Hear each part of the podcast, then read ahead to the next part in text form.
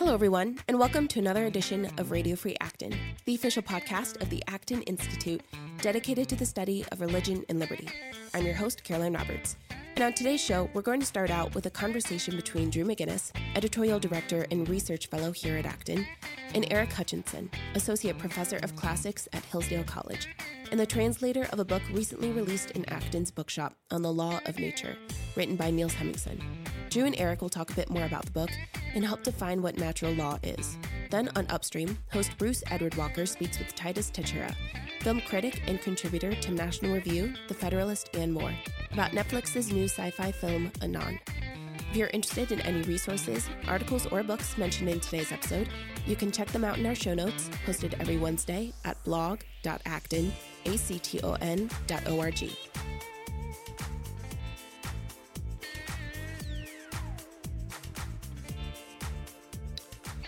You're listening to Radio Free Acton. My name is Drew McGinnis, and today I am speaking with Eric Hutchinson of Hillsdale College about uh, the recent translation of Niels Hemmingsen's On the Law of Nature.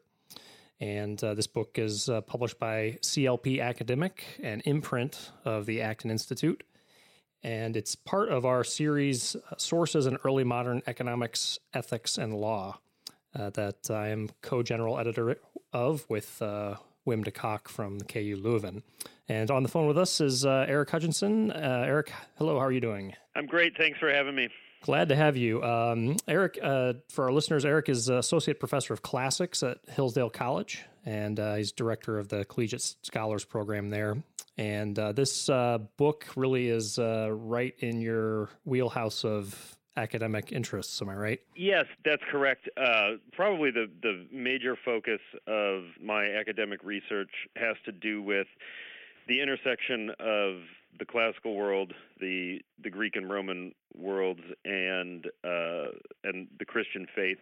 Um, and and so the the two primary periods that I'm interested in are late antiquity, especially the fourth, fifth, sixth centuries, uh, and and early modernity, the Reformation and post-Reformation periods, where a lot of uh, a, a, lot of the issues that you find in uh, early Christian writers resurface again through the you know the combination of the rise of um, humanism and Renaissance scholarship and a kind of increased vigor in reforming the articulation of the Christian faith.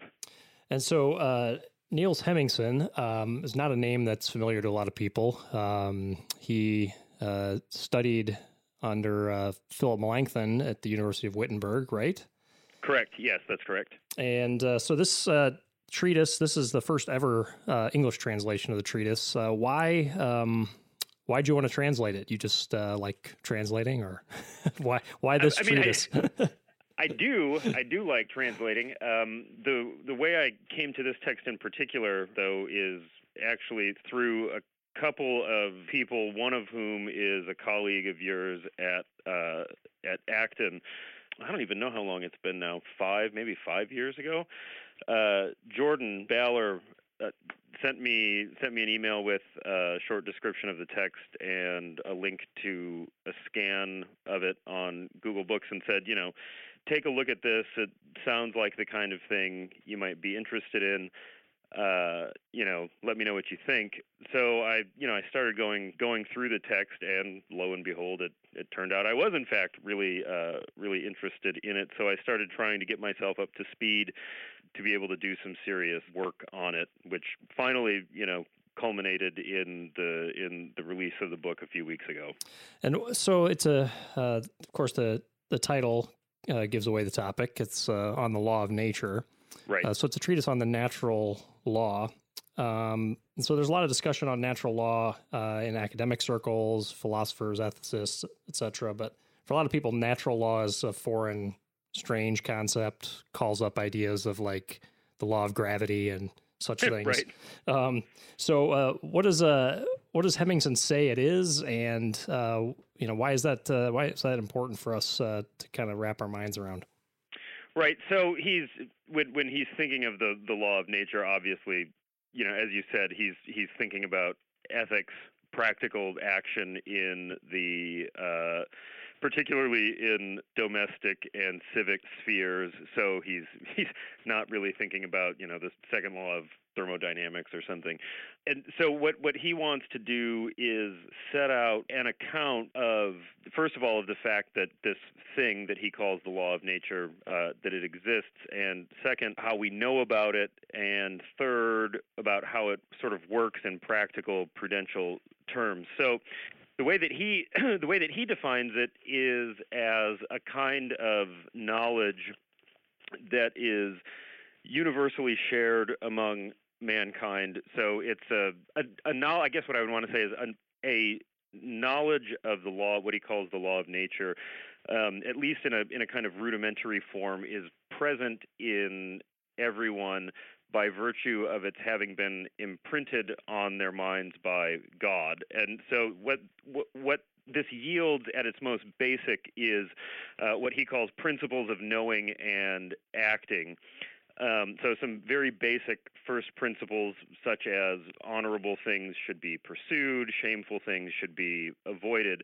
Um, and then he tries to show how how that can be used to generate a uh, a variety of conclusions that are in agreement with what he takes to be the proper end of man, which is service to God and and glorifying God. Right. So you have in uh, in the treatise, then he discusses all those different spheres the the house right. the household uh, society or the civil society and even uh, the the church correct or the spiritual realm right the spiritual realm as well. So the you know kind of the classic three estates um, he he wants to show how the same principles are at work in all three of these spheres or estates because all all three of them are you know necessary components of human life uh, and given that the actor in all all three of them is the same, that is man, the human being, um, the the the very basic principles on which they are founded and and by which they operate are going to be the same in all of them. Hmm. I think one of the uh, thrilling things for me, um, I, I, you know I thoroughly enjoyed uh, the book and uh, working through it, and um, one of the, one thing I thought was thrilling is his use of so many classical sources, and that that could be maybe a, a barrier to some people as they open it because there's a lot of Greek in here, right? Um, right. Greek quotations. Thankfully, they're all translated, so that makes it accessible.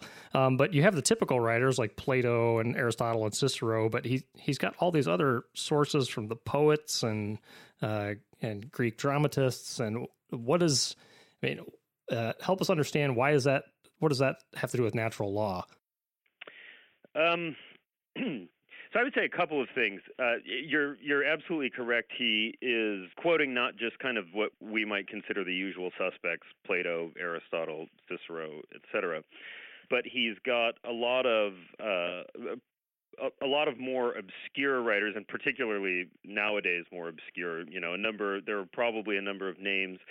Uh, names of writers he quotes that will probably be unfamiliar to a lot of readers. So I've tried to provide um, little biographical notices for all of for all of those, or as many of those as we have biographical notices for.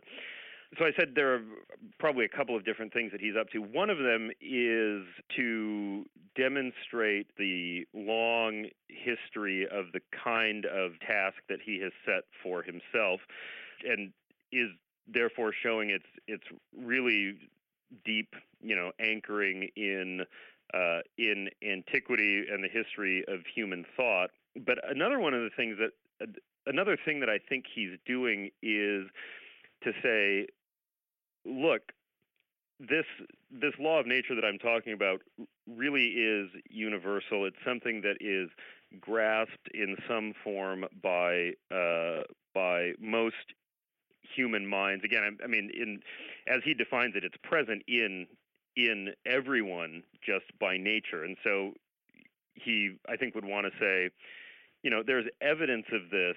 It's this is open to observation. We can we can see just by observing that this is something that people bear witness to, and so we can we can do that through the literature, which is the one of the main things that he does.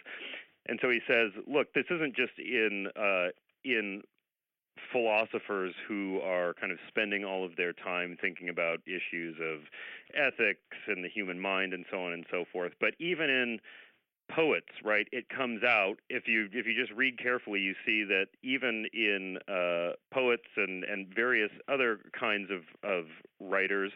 Uh, rhetoricians, whatever, um, if you look closely, you'll see that the kinds of things that they're saying also bear witness to the existence of this law of nature. That they assume it and and show that they too um, act uh, act as though it is a thing that that really does mm. exist.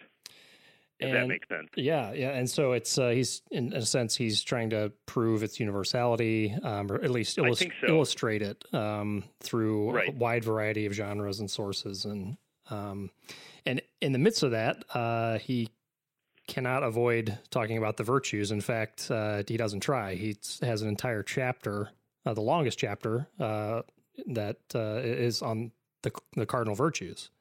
Um, correct. Yeah, that's correct. And I and and this to me is one of the most interesting things about the about the treatise and and perhaps one of the things that will be most striking to a lot of modern readers.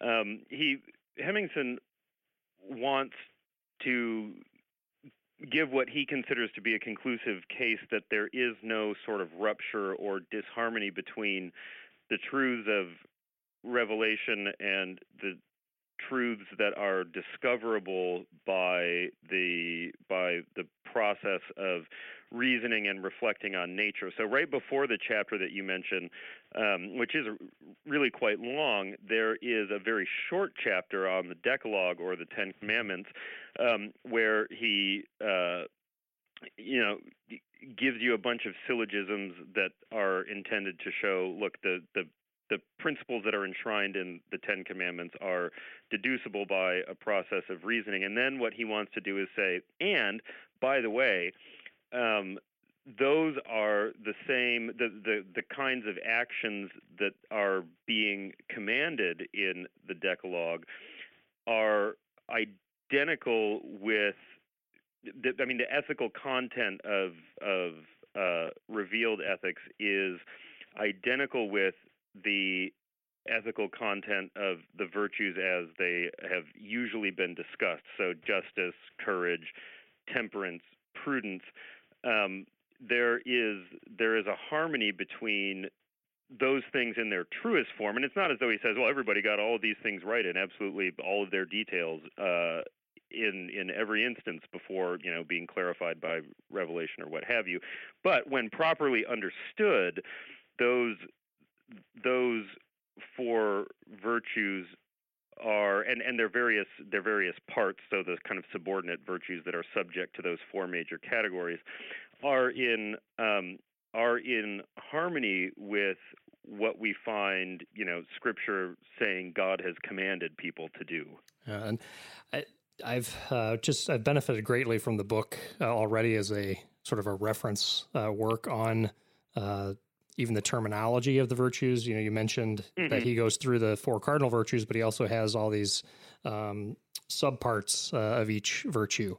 Um, right. And just to, just for example, under his discussion of justice, he's he talks about uh, natural affection, gratitude, innocence, punishment, benevolence, liberality, friendship, and others. Um, and he has the Greek term, and he's dealing with the, the classical sources and giving clear definitions and so I, I just find it immensely helpful, just even as a reference, to go back and say, okay, what does that term mean, and what are some of the sources behind it?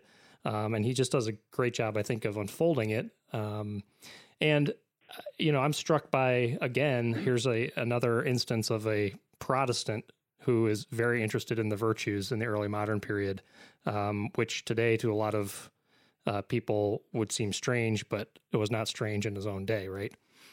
No, it wasn't. It wasn't strange at all. You know, if you think about what he's doing from the kind of sort of classical two kingdoms perspective that you find in Luther and Melanchthon and lots of others, um, you know, there is this temporal kingdom. The world still has its own affairs to tend to, even after the accomplishment of redemption, and redemption doesn't do away with the you know with the basic contours of the world with principles that are necessary for having an ordered, harmonious uh, social and civic life, and so on and so forth. So this kind of character education or uh, inculcation of ethical teaching is really, really important in um, in Protestant reforms to education. Um, you find it all over the writings of Melanchthon and lots of lots of others too. You know, uh, people still need to be trained in uh, in the virtues in order to be able to function properly in a well in a well ordered society. Well, um, Eric, thank you uh, so much. Uh, I, again, this uh, book is excellent. We could go on and, and, talk even more. There's a great closing chapter on the conscience, which um, right, we could we could talk about that as well. But um, uh, I think uh, it's a, a great addition to not only the academic scholarship on Hemmingsen and on natural law, but uh, as I said, it's a great reference point for anybody interested in these topics. Um, so, uh, thank you uh, for joining us today. It's uh, Eric Hutchinson. He's Associate Professor of Classics at Hillsdale College, and he's the translator and editor of uh, the new book by CLP Academic called On the Law of Nature, uh, a demonstrative method by the Lutheran scholar Niels Hemmingsen. Uh, thanks for joining us, Eric. Thank you very much for having me. It might come as a surprise, but poverty rates in the developing world are dropping dramatically. In fact, economic growth in developing nations has far outpaced the growth of high income countries. Not only the world has experienced a historic reduction in poverty over the last 25 years, but global income today is much more equal than at any time in the last 100 years. Join Acton on September 27 in Grand Rapids for a lively pub lecture on the good news about poverty alleviation. You can register at acton.org/events.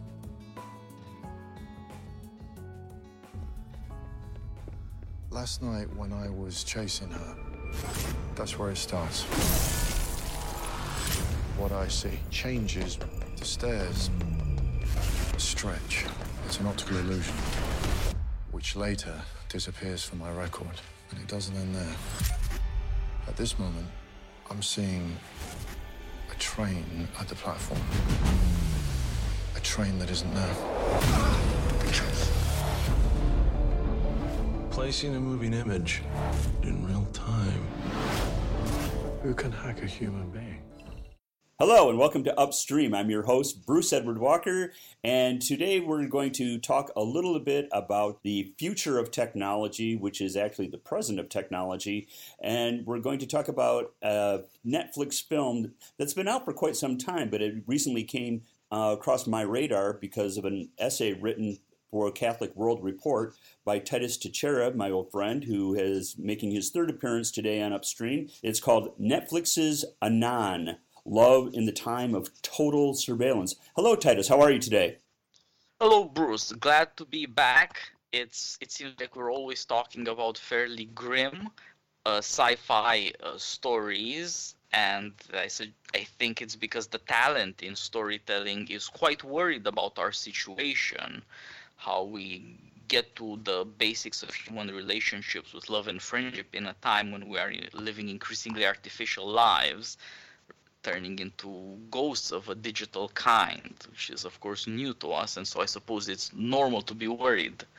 Right. Well, the, what prompted uh, this essay was a movie called Anon, which is directed by Andrew Niccol. You call him one of the first rate sci fi writers in America, and uh, he's responsible for Gattaca and The Truman Show. So, uh, what else can you tell us about uh, Niccol and, and his worldview?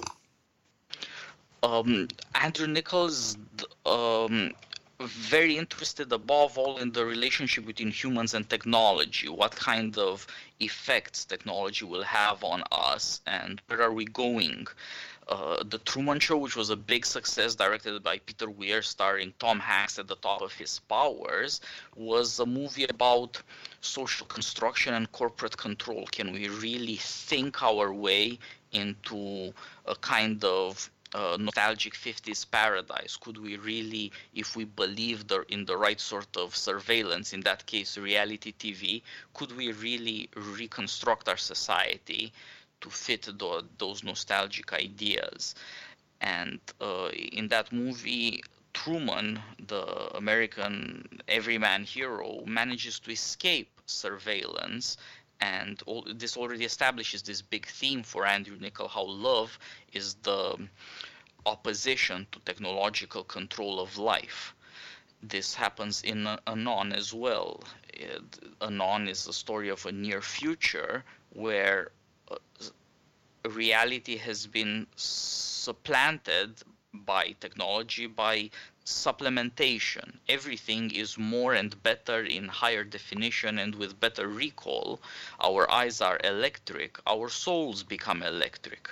In Anon, that is to say, the world is barren up until digital technology overlays on the world information information about other people, advertising, your dreams and fantasies, whatever you might want, whatever gets you out of the house, it's all added digitally. The world is otherwise barren. Surveillance itself changes in this new situation where you live at the mercy of the cloud because there's nothing you can hide anymore privacy has been uh, repealed not by tyranny or evil government action, but by popular demand, so to speak.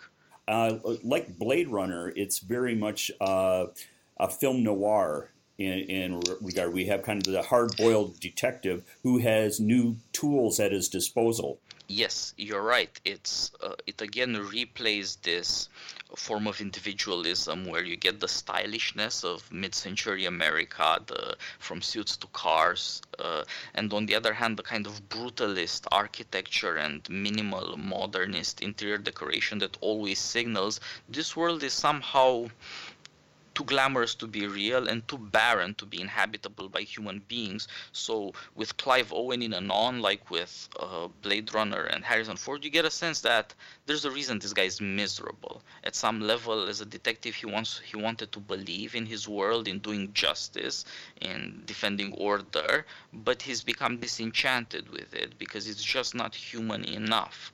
It, it can't speak to his longings. And this gradually becomes obvious, as with Harrison Ford and Blade Runner, because he becomes vulnerable to love. As he has a past that haunts him, there's also this other possibility that something might speak to his heart, something out there beyond the limits of the law. A hacker, played by Amanda Seyfried, who's a young, beautiful woman with something to hide.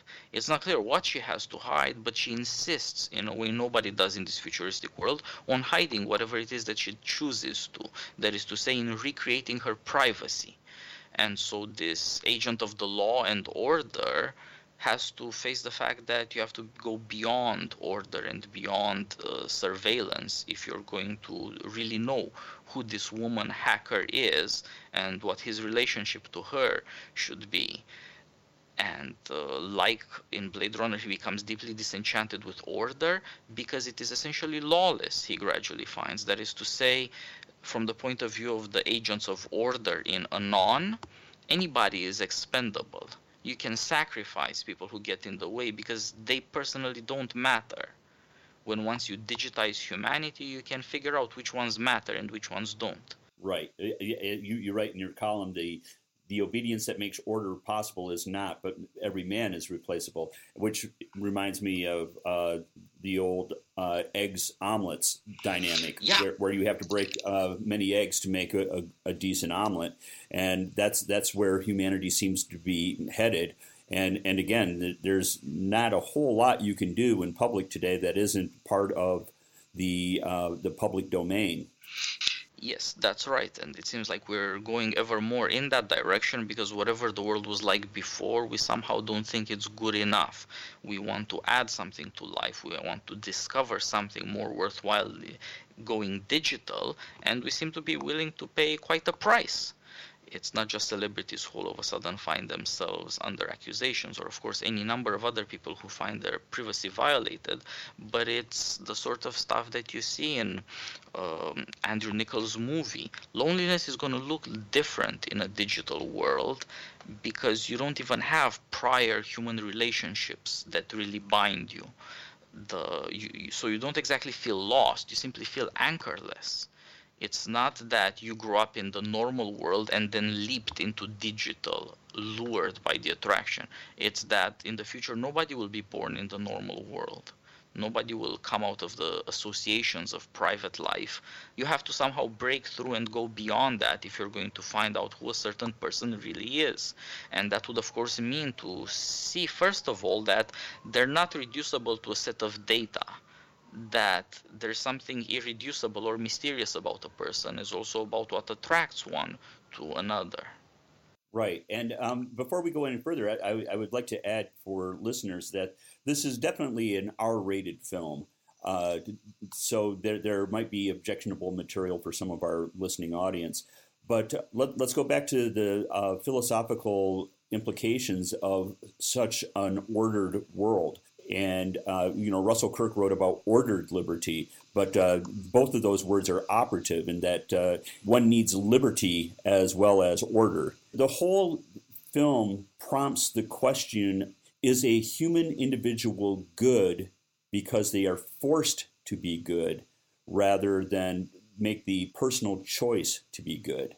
Yeah, the uh, Russell Kirk is a good way to think about this precisely because in Anon you see how technology utterly separates order and liberty. Liberty ends up looking like nothing so much as chaos, and order instead is completely enforced. As you say, people are forced to be good if they're to be good at all. Or, of course, to go back to T.S. Eliot, we're looking to build systems that are so perfect that no one will have to be good. That is to say, the, the, the human powers, the striving to, to secure what's good for ourselves and for others, and to live together with others in communities where we have some kind of common agreement on what the good is and how to pursue it, all this striving, all this difficulty, all this drama of human life is cancelled by a certain technological arrangement where it doesn't really matter what any human being is capable or is not capable of doing. The only question is what powers in the system uh, control human action, at least at the margins. That is to say, when somebody steps over the boundaries, when somebody does something dangerous. So, in Anon human action has been reduced to policing crime because everything else is under control. It's only when a criminal steps beyond the limits of order that some policeman has to chase after him. Otherwise, life has been reduced to such an extent that one of the shocking ideas in the film is that uh, the victims whose murder uh, Clive Owen investigates are utterly confused in their last moments because they see themselves from the point of view of their murderer.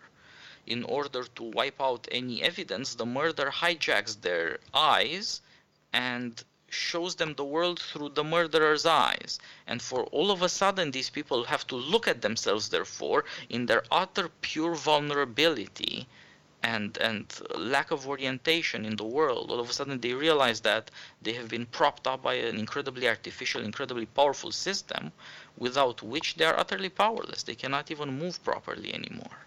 That's a terrific point. And you know let, let's close out with uh, the the final paragraph of your essay and where you discuss the title of the film. It's actually a pun.